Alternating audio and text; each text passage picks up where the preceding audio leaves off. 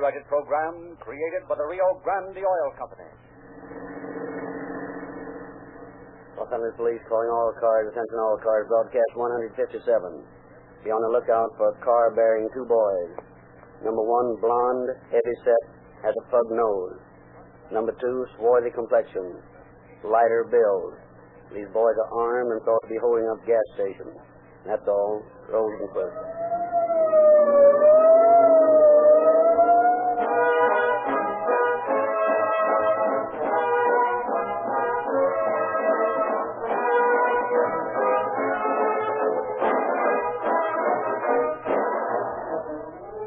Have often explained to you that Rio Grande cracked gasoline is superior to ordinary gasoline because it is cracked.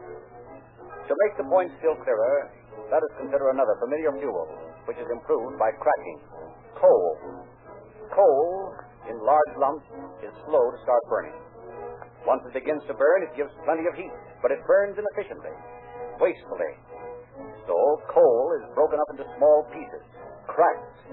Then it starts to burn easily, develops quick, efficient, even heat. This illustrates clearly the difference between cracked and uncracked gasoline.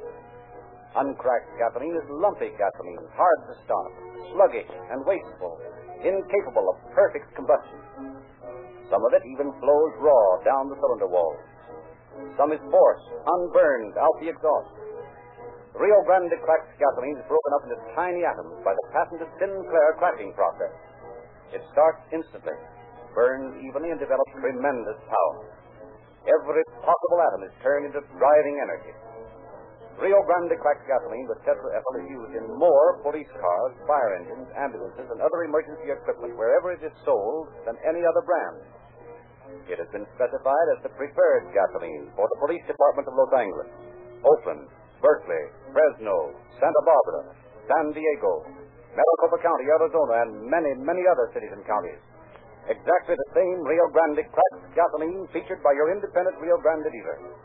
Remember, this is the only gasoline that will give you police car performance in your own car. Try a tankful tomorrow.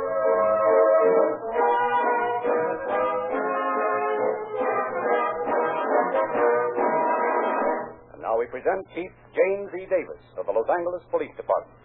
Chief Davis. Good evening, friends. When you read a story about a kidnapper, you usually think of a hardened man as the perpetrator. But if you could look through the files in our record bureau and see the number of kidnappings, robberies, and murders that are committed by boys still in teens, it would undoubtedly give you quite a shock.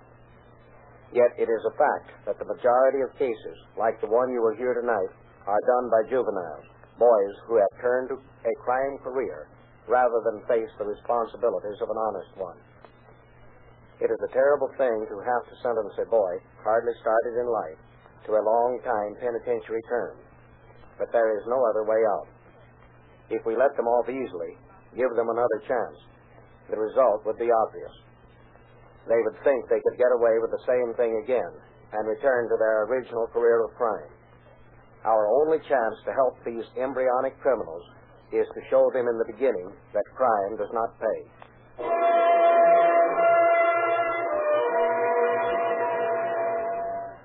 Is early morning, September 29th, 1936. On the wide cement highway leading out of Olympia, Washington, two boys stand, thumbs pointed south in the familiar gesture of the hitchhiker, and watch the steady line of cars as they speed by.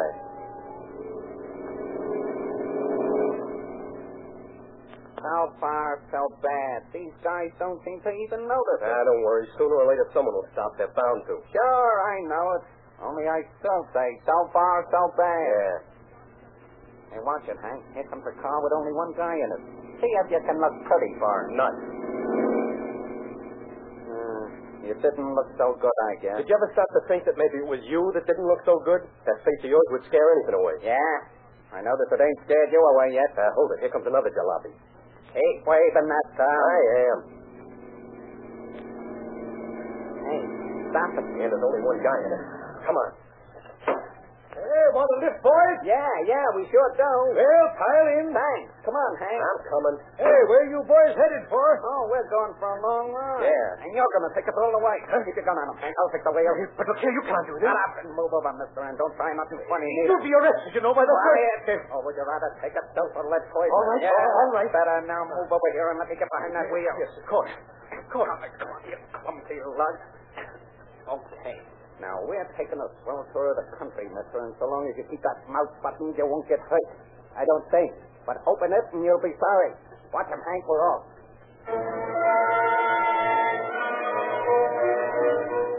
Here, clutchingly throat with cold fingers, the kindly motorist huddles in the front seat of his own car while the youthful hitchhikers send it speeding south towards California.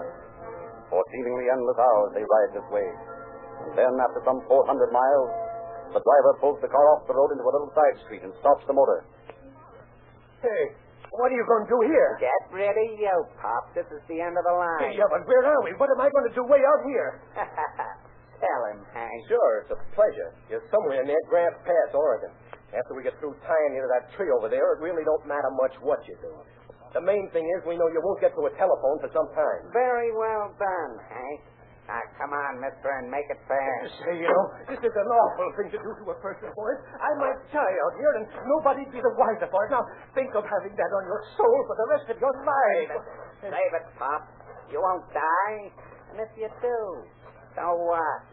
Give me that rope, Hank. Here you. Yeah, now sit down here by this tree. Yeah, but you heard him. Sit down. Here, here you are, Hank. Take this end of the rope and fasten it there. Oh, don't do that, Yeah, boys. yeah, tie it tight. Yeah. Please. Yeah, that's it. That's the idea. Now, Don't- now Hank, pass it around to me. There. Uh, please don't. So, there we are. All fixed. Just as cozy as can be. Now, mister, we're leaving. If you get too cold during the night, ring for the butler. I'm sure he'll be glad to get you anything you might want. Come on, Hank, let's blow.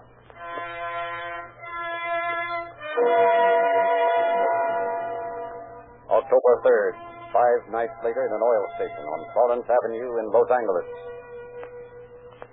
Evening, gents. Little gas? Yeah. But check the oil first, will you? Sure thing. Hey, uh, where can I get a drink of water? Right inside the door there. Help yourself. Thanks. And, uh, hey, you might clean the windshield while you're at it. Sure thing. You want a drink too, Hank? Yeah, I think I do. Uh, come on. All right, Hank. Do your stuff. Okay, he's cleaning the inside of the windshield now. It'll be easy. Get in that car. Go on fast. Okay, I will. Get in it. All set, Bill. Hurry up. No, all right. Take it easy.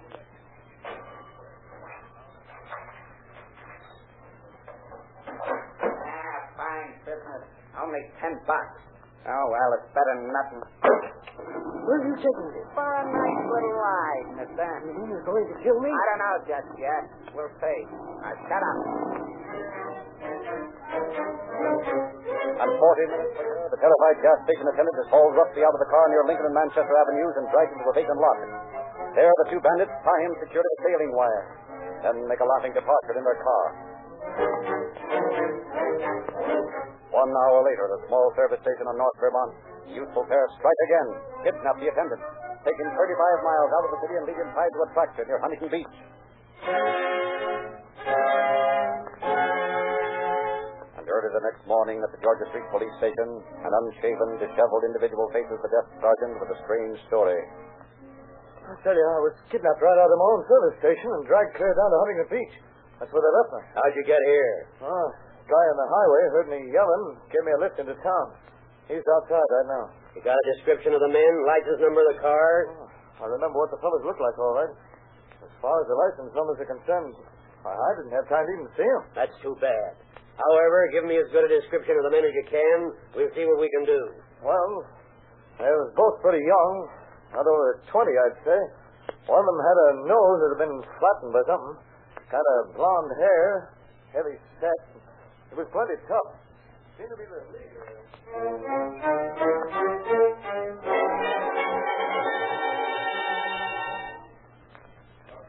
Long hair, heavy set.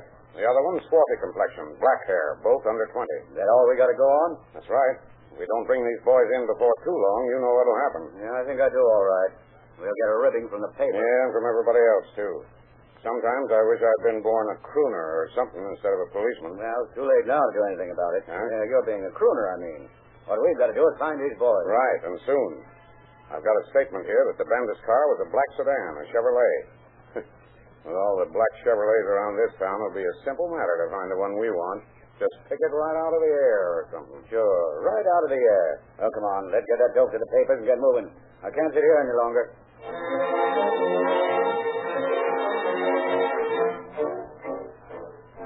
The first moves are made to apprehend the two youthful desperados.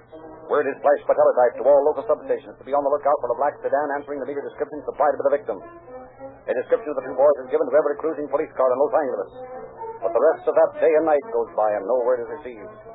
No reports of gas station robberies come into headquarters. The bandit car and its occupants seem to have disappeared into thin air. Then, 7 p.m., October 5th, on Main Street in Los Angeles. Come on, Hank. This car will do. Okay. Hey, what's going on here? Shut your mouth and move over. But I... Shut up, or would you rather get a dose of this? Okay. Yeah, and it's ready to go off any second. Well, don't shoot. I'll move over. Here. Yeah, that's better. I'll drive. Pile in the back, Hank. We're off. Now, let's be careful, mister. We ain't made no definite plans about you yet. That sort of depends on how you act. But I'll tell you one thing. If you start any monkey business, you'll get a dose of lead slush that won't feel too good. Now, how's about it? I, I won't buy anything honest. I won't say a thing. Oh, well, that's smart. Maybe you'll get along all right at that. The swell bus you got here. Huh, Bill? You're, you're brand new. We can really go places in it. Yeah, I wonder how fast it'll do. Oh, please, it, it's not even broken in yet. Don't try to go too fast, will I you? thought you said you was going to keep the top shut. What would you like? Your car burned you a bit or your stomach filled with lead sludge? I, uh, I'm sorry. I only thought that maybe you wouldn't ruin the car. I won't say any more. Good. Because if you do, I know how to stop you.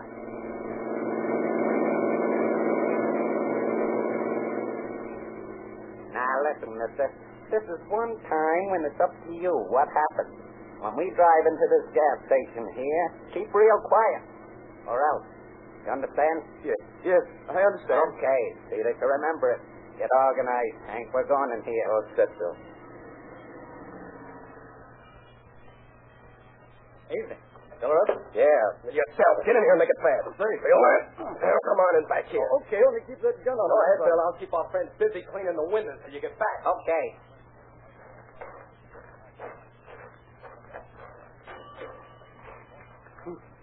Ten. Not bad. Not bad at all. All right, Hank, I got all I want. You better stay back there with this guy until we get rid of him. Right, let's get going.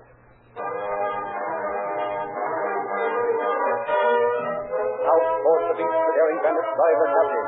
Along the river, out through the crowded Beverly Hills section, through heavy traffic, then to Westwood. Finally, on the side road, they drag the gas station attendant out of the car and tie him to a ladder lying in a vacant lot.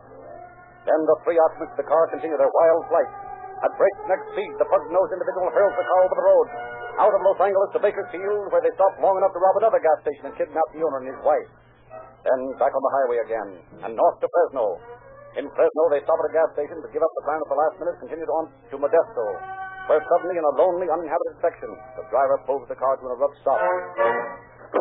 All right, you two get out here. You're not going to leave us here with my wife only out of the hospital. Please, hey. I'm going to leave you here, and if you make another crack, I'll leave you laying flat. Uh, how about me? Uh, you want me to stay here, too? There you go, getting curious again. Now, you stay with us. I got other plans for you. Come on, Hank. Help me tie these two up. Okay, Bill, I'm right with you. You realize that this might kill my wife, don't you? I ain't interested in what this might or might not do. You're lucky to get off this easy if you only had sense enough to know it. The girl's all tied up, Bill. God, so's this guy. Now let's get moving. I hope they catch you two devils. Then I hope they get a chance to get my hands on you before they hang you. If I thought there was any chance of that, I'd fill you so full of slugs right now that you wouldn't be able to even talk. But don't worry, he ain't gonna catch us. Cause we got it all figured out. He ain't got a chance in the world. All right, talk while you can, but they'll get you. Ah, hogwash. Come on, Hank. This guy's beginning to bore me.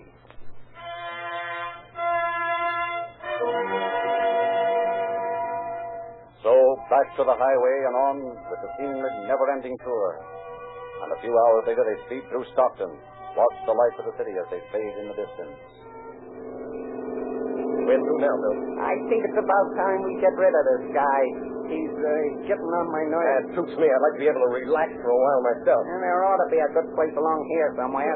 What are you going to do with me? And that all depends. I ain't make up my mind yet. I was running things. I'd say get rid of them for good. Well, you ain't running things. I'm glad of that. Maybe you won't be before the day's over. You haven't got anything to gain by killing me. I don't know about that. You know a lot too much about us. You might spill it to the law. That's why I say get rid of them once and for all. All right, all right. Let's not beef about it. We gotta find a place first, anyway.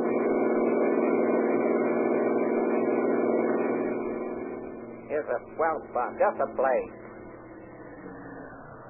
Here we are. Pile out. Okay. You know, I can't quite figure it out. It don't seem good to let you loose now, but I don't want no mess on my hands. You mean a mess on your hands. I thought you said we'd never get caught. He won't. Only if something did happen to slip up, we don't want no murder rap. Hey, what's got into you, Bill? You sound as though you were getting soft or something. Well, maybe, maybe I am. Only I don't feel right about this. You're right about that murder business, kid. You're only making trouble for yourself by killing me. Did anyone ask you for an opinion? No, only I thought maybe. Don't think. When you stop blabbing, I want to let you have it. Okay, well, how about it, Doc? Ah, nah. We'll leave him here. Tie him to a tree or something. That way he can swat. You heard what I said. We're leaving him here. Okay, Bill, you're the boy. That's right. Only sometimes you don't seem to remember. I'm sorry, Bill. I didn't mean to shoot off my face. Okay, okay. Come on. Let's tie this guy down. I'm getting nervous standing around beefing about it.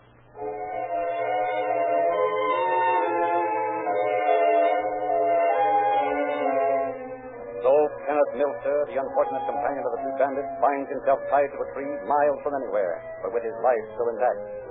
Four hours after the bandits have left, he squirms, twists, frantically tries to undo the wire that holds him prisoner. And at last he manages to free himself. Running to the road, he hails an early morning milk truck and gets a ride to Stockton, where he gives an account of the long vigil to Chief of Police F.H. Frederick. And in turn, with the license numbers of Milster's car in his possession, Chief Frederick teletypes the Los Angeles authorities.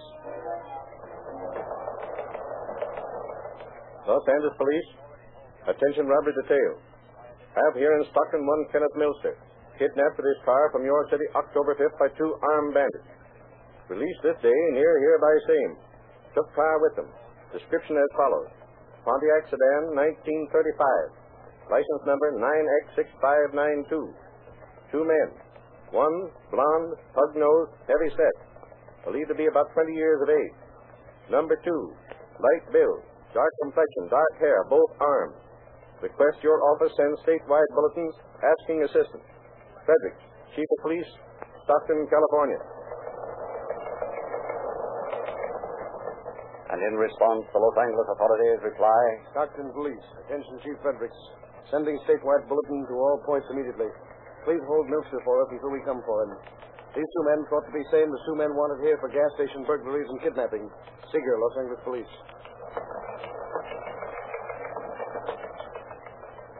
Seeger, Los Angeles Police Department.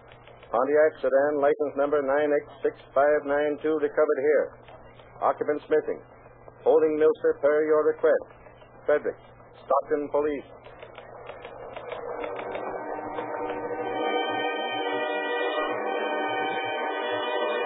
So the first good description of the missing car proved to be of little use to the police. But with the wheels of the law in full motion, detectives Maxwell and Anderson slowly tighten the net of evidence against the time when the two bandits will be apprehended. In the office of the robbery detail, the three Los Angeles victims are shown several mug pictures of youthful criminals, but fail to point out the wanted ones. Then, at 11 o'clock that night, October 7th, a message flashes across the teletype network to the Los Angeles police. Los Angeles Police Department. Regarding your bulletin, regarding wanted men. First man of this city kidnapped here, 9.30 p.m. by three armed men. Forced to drive them to outskirts of town. Thrown out of car. All wore dark suits. Gray hats. Description of car as follows. Auburn, 1932 Brougham. Brown body. Hand cloth top. License number 9F4000. Headed south on Highway 99. Sheriff T.M. Hogan, Modesto Sheriff's Office. Highway 99. Hmm. Well, that means we can expect them back here in Los Angeles. if they don't change their minds. Right, and we'd better get word to all the boys to be on the lookout for that car. Our best chance is to get them before they have a chance to change cars again. Come on, let's get this on the broadcast.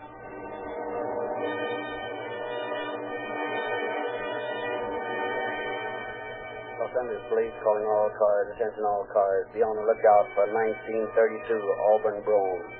10 cloth top, license number 9 Frank 4000, given by three men.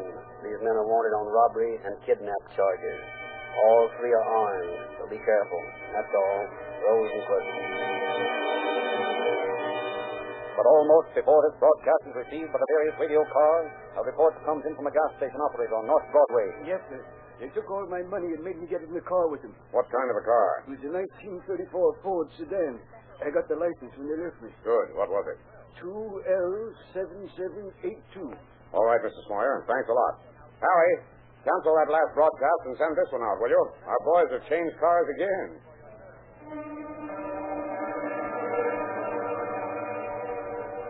And early that same morning, Chief Detective Joe Taylor calls Captain Seeger into his office, gives new instructions. Accordingly, Captain Seeger assigns an officer to every strategic gas station in the Los Angeles city limits. Then turns the office over to Acting Captain E.J. Rivas. And in a radio car down in the Main Street, Beer Joint District, Lieutenant Anderson sits with one of his un- undercover men, waiting the return of his partner in Milster, when the radio suddenly comes to life. Calling car 15314. Attention Maxwell and Anderson. Call your station at once.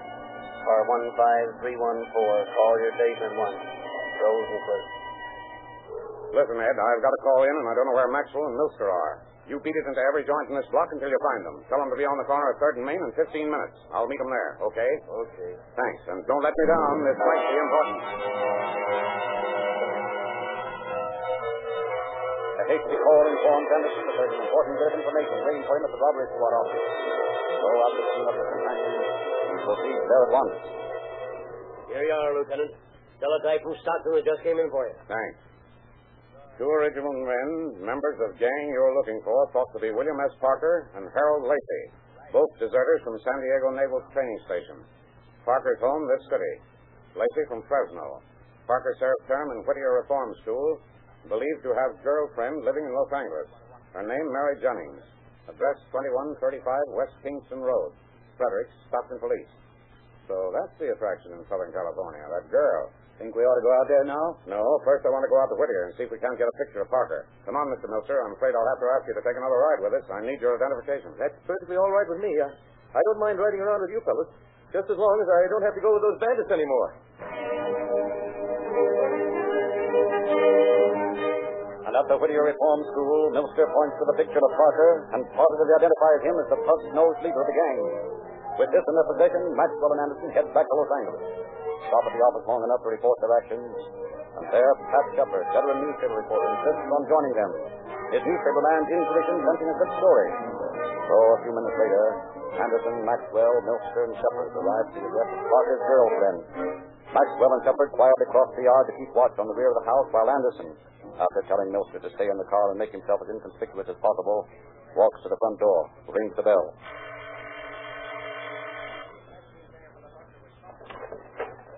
Yes? I'm looking for a Mary Jennings. She live here? Yes, I'm her father. Yeah, what was it about? Well, I understand she has a friend named Parker. Bill Parker, is that right? Uh, yes, uh, that's correct. He was here tonight. He was? Mr. Jennings, may I come in for an instant? This is vitally important. I'm Lieutenant Anderson. Here are my credentials. An officer? Oh, yes, uh, come in, uh, right in here. Thank you. Yeah, we can uh, talk in here, I think. Uh, uh, what's this all about? Mr. Jennings, I am sorry to have to be so blunt about it, but this friend of your daughter's, this Parker, is wanted up and down the line for robbery and kidnapping. What? That's the truth. He's a desperate man. Obviously, you can see the reason for my visit. Yes, yes, of course. Bill Parker, a robber, a kidnapper.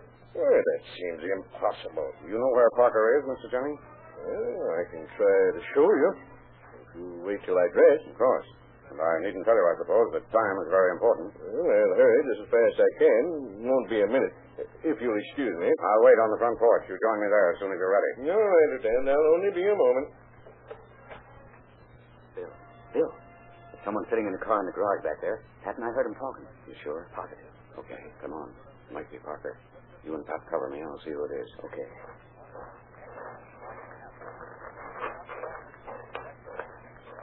Stand up. I'm going to call. Yeah, all right, we're all set.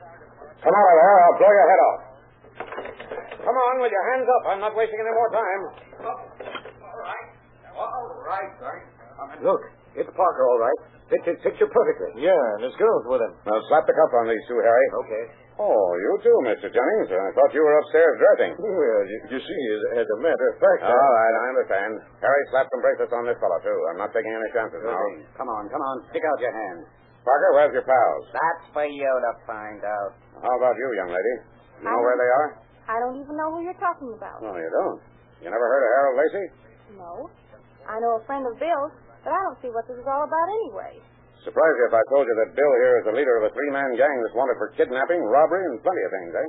I don't believe it. Okay, it's the truth, though. All right, Harry, round them up. We'll take them all in. What are you taking Mary for? She don't know nothing. I'm not so sure of that, Parker. I think she knows plenty. Anyway, she goes to jail. She don't know a thing, I tell you. All right, Bill. There's plenty of time to do your shouting. Right now, you and Mary and I are going for a little ride to the station.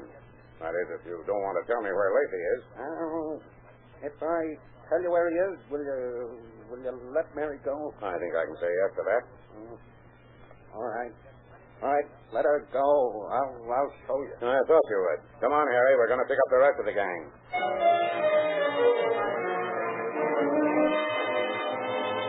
And a few minutes later, at a small rooming house on East Fifth Street, Maxwell, Anderson, and Shepard stand before a door, from under which streams a crack of light.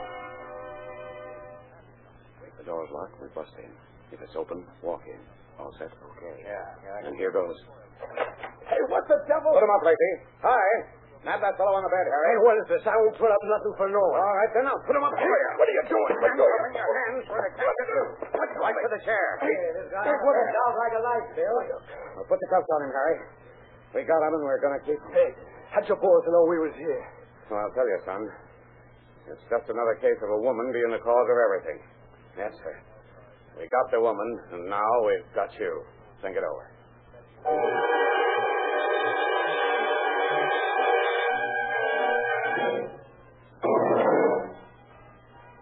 Lacey and Parker were both sentenced to San Quentin Penitentiary to serve a term of from six years to life. The third boy, James Lawson, was sentenced by Superior Court Judge D.M. Young of Stockton to San Quentin for the same term. Thus, once again, has been demonstrated the folly of embryonic criminals in allowing themselves to be deceived by the false glamour given by publicity to the exploits of John Dillinger and his ilk. Thank you, Chief Davis. Every time you hear a siren, either on the air or on the street, let it remind you that Rio Grande cracked gasoline is the gasoline of police car performance, and that you can have the same brilliant results from your own car that police cars get just by patronizing your independent Rio Grande dealer. Besides featuring exactly the same Rio Grande cracked gasoline that police cars use, your independent Rio Grande dealer also offers you the finest motor oils that money can buy Sinclair Pennsylvania and Sinclair Opaline. They are so thoroughly de-waxed, so thoroughly de-jellied, so free from impurities that they flow freely on coldest mornings. Yet no amount of engine heat can break them down. Sinclairize your motor. Your car will start quicker, run smoother, and last longer. And get the latest copy of Calling All Cars News from your Rio Grande dealer.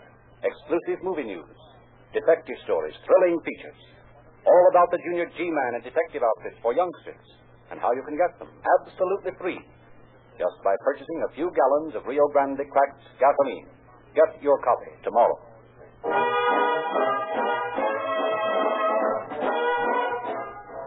This is your narrator, Frederick Lindsley, bidding you good night for the Rio Grande Oil Company.